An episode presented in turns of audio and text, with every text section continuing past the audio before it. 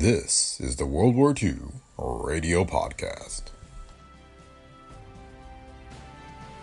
A date which will live in infamy. This is London. We shall fight in the hills. We shall never surrender. Go ahead, Berlin. This is the National Broadcasting Company.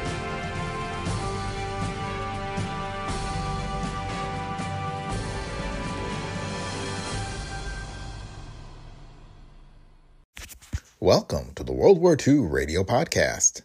Today we have the fifth episode of Dear Adolf, a six episode series that aired in 1942. The series was produced by the Council for Democracy and broadcast over NBC. Each episode featured a letter to Adolf Hitler. This episode, A Letter from an American Soldier, stars William Holden. The World War II Radio Podcast is a Brick Pickle Media production. If you like the show, please leave feedback on Apple Podcasts, Spotify, or wherever you listen. And be sure to visit our website at brickpicklemedia.com slash podcasts, where you can find links to past episodes and other information. You can also find us on Facebook at facebook.com slash WW2Radio.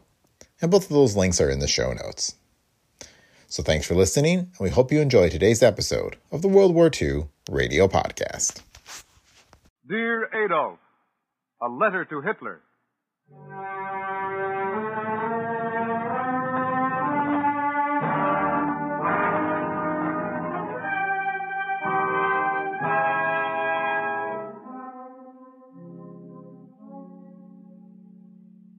The National Broadcasting Company, in cooperation with the Council for Democracy, presents Dear Adolf, a series of six narrative letters written each week by Stephen Vincent Benet, one of the nation's greatest writers. These broadcasts are based upon actual letters written to Hitler by Americans. Today's program, the fifth of the series, presents the well-known screen actor William Holden, who is now a private in the United States Army Signal Corps at the Photographic Center, Astoria, Long Island. Private Holden will relate the views of an American soldier as he addresses a letter to Hitler.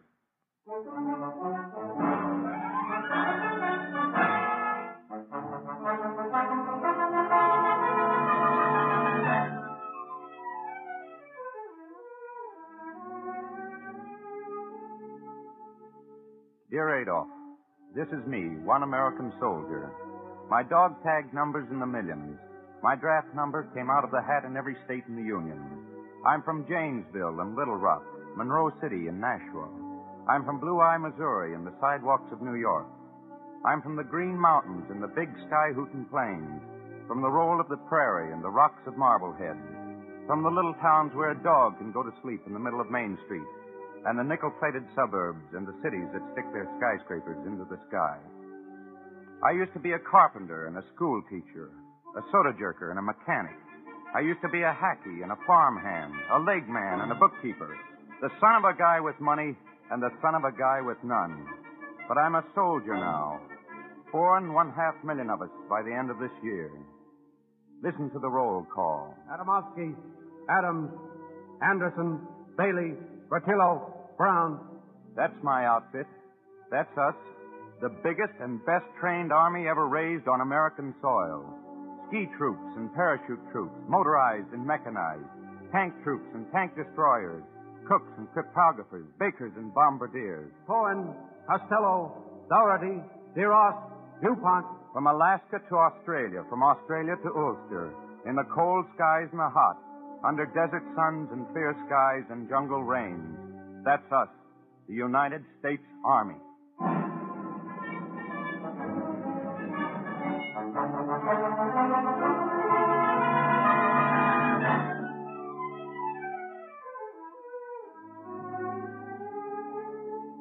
And we're not writing letters, Adolf. We're on the job. We weren't picked out for our looks or Nordic names. We weren't picked out to heil heels or chew up small countries that never did us any harm. We weren't picked out to sit around on our parking spaces and wait for you to be nasty. Let me tell you a few things about us, about the kind of army we are. They won't make you happy. When my bunch first went in, we had a drill corporal from upstate Georgia.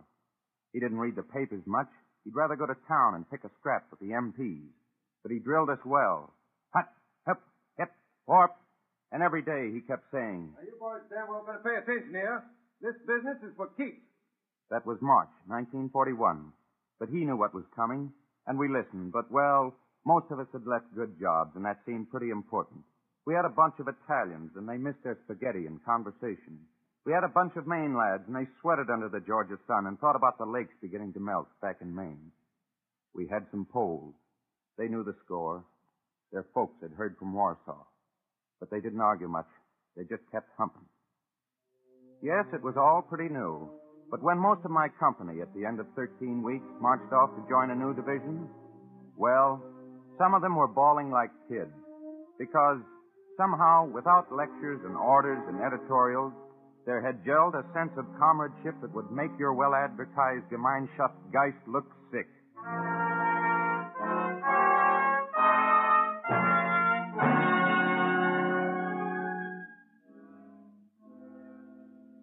And then we trained some more and waited for the answer you gave us that Sunday, you and your Axis pals.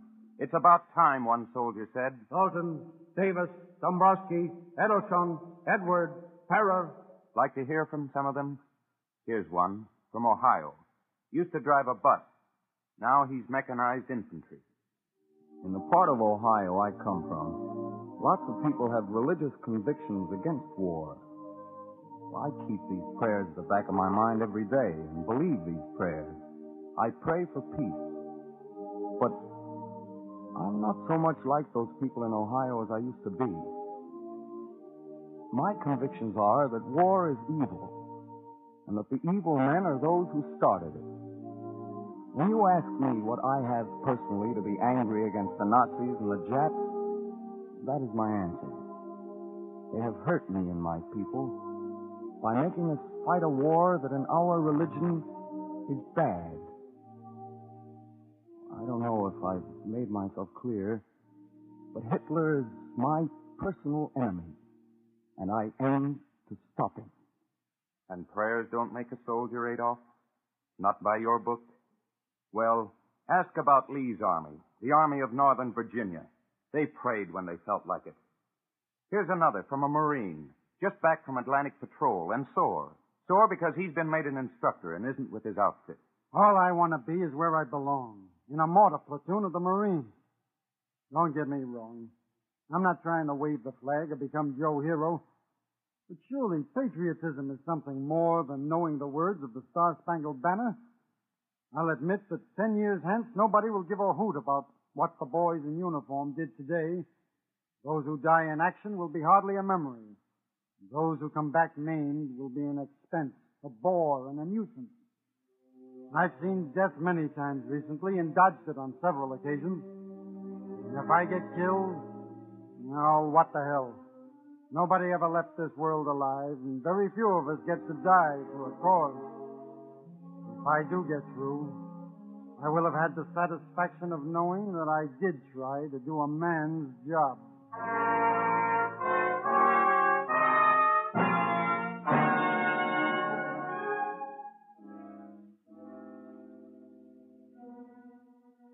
Here's a letter from Bataan, February 12th, 1942. Dear Mother and Dad, and Francis, this letter may never be delivered. It will go to Corregidor and there await transportation. I am proud to be part of the fight that's being made here. Bataan may fall, but the eventual outcome of the war is foreordained. I've seen some horrible things happen and had my share of narrow escapes. But I've also seen some very wonderful acts of courage, self-sacrifice, and loyalty. At last I've found what I've searched for all my life. A cause and a job in which I can lose myself completely. Life and my family have been very good to me and given me everything I've really wanted. Should anything happen to me here, it will not be like closing a book in the middle. In the last two months, I have done a lifetime of living and been part of one of the most unselfish cooperative efforts that's ever been made. Mistakes may have been made, but that has nothing to do with the manner in which my comrades on Bataan, both Filipino and American, have reacted to their trial of fire. If that same selfless spirit were devoted to the world's betterment in time of peace, what a good world we would have. And how dull, I can hear the younger generation muttering. This letter is written to send you all my love and thanks for just being my family. It is written with no so-called premonition. My chances are pretty good, so I'll send it on its way. Keep 'em flying west. Your loving son and brother.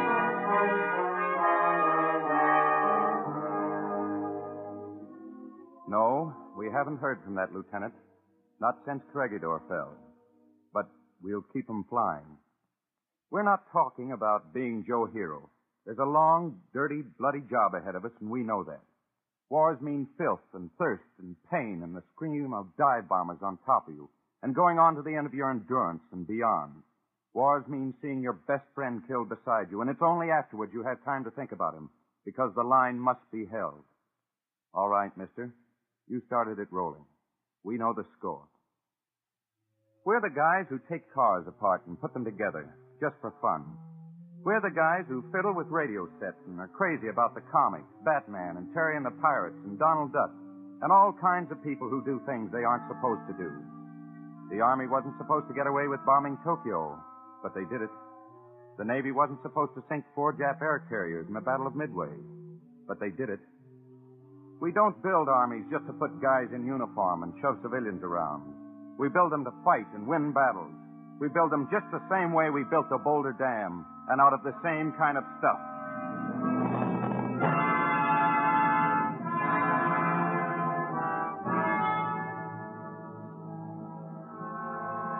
And in back of us, all the time, there's a roll call and a knowledge. Follett, Fraser, uh, Garrett, Hamilton, Herkimer. That's the muster roll of the revolution, Adolf. The muster roll of free men who fought for their country because she had to be born. And they got worse chow than ours, and they got paid off in paper. And if they were living afterwards, they went back to their farms and hoed corn. But they knew what they'd done, and they were satisfied. Izzard, Jones, Jacobson, Jackson, Kearney, Lee Fitzhugh, Lee R.E. That's the roll call of the Civil War, Adolf. And out of it, the Union lived, and a free thing went ahead.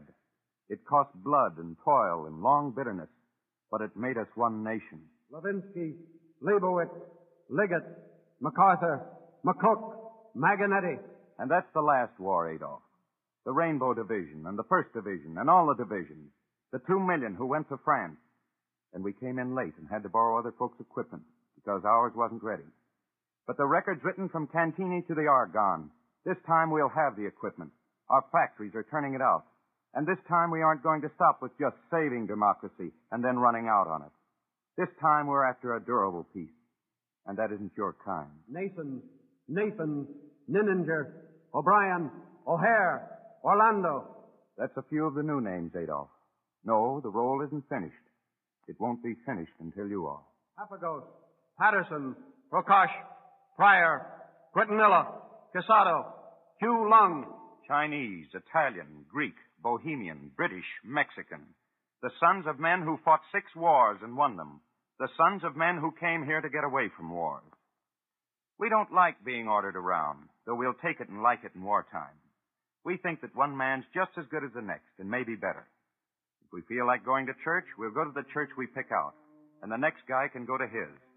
If we want to get married, we'll marry the girl we like, and the guy who makes a crack about our ancestry had better look out for his teeth. If we don't like the people who run our government, we'll change them by peaceable election. That's us.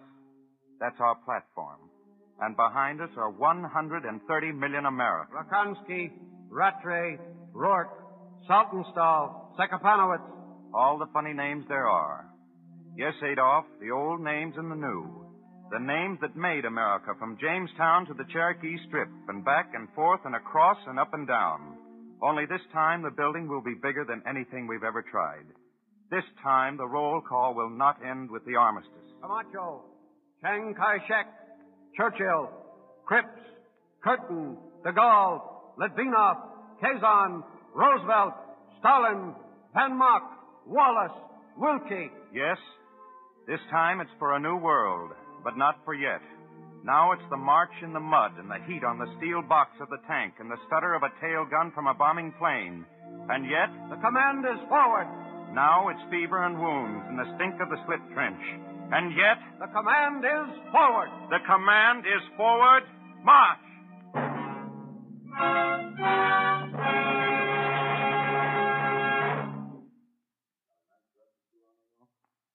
Vanilla or chocolate? Well, make it a double one with maraschino. You'll need it before we're through. You have just heard Dear Adolf, starring Private William Holden, the fifth of a series of six narrative letters written each week by Stephen Vincent Benet and presented by the National Broadcasting Company in cooperation with the Council for Democracy. The program was directed by William Sweets with original music composed by Tom Bennett and conducted by Joseph Stopak. These broadcasts are based upon actual letters written to Hitler by Americans. Won't you send in your own letter to Dear Adolf? Listen next week to a foreign-born American's letter to Hitler with Joseph Schildkraut as narrator. Copies of today's Dear Adolf letter from an American soldier may be secured without cost by writing directly to the Council for Democracy, 11 West 42nd Street, New York City. This program came to you from New York. This is the National Broadcasting Company.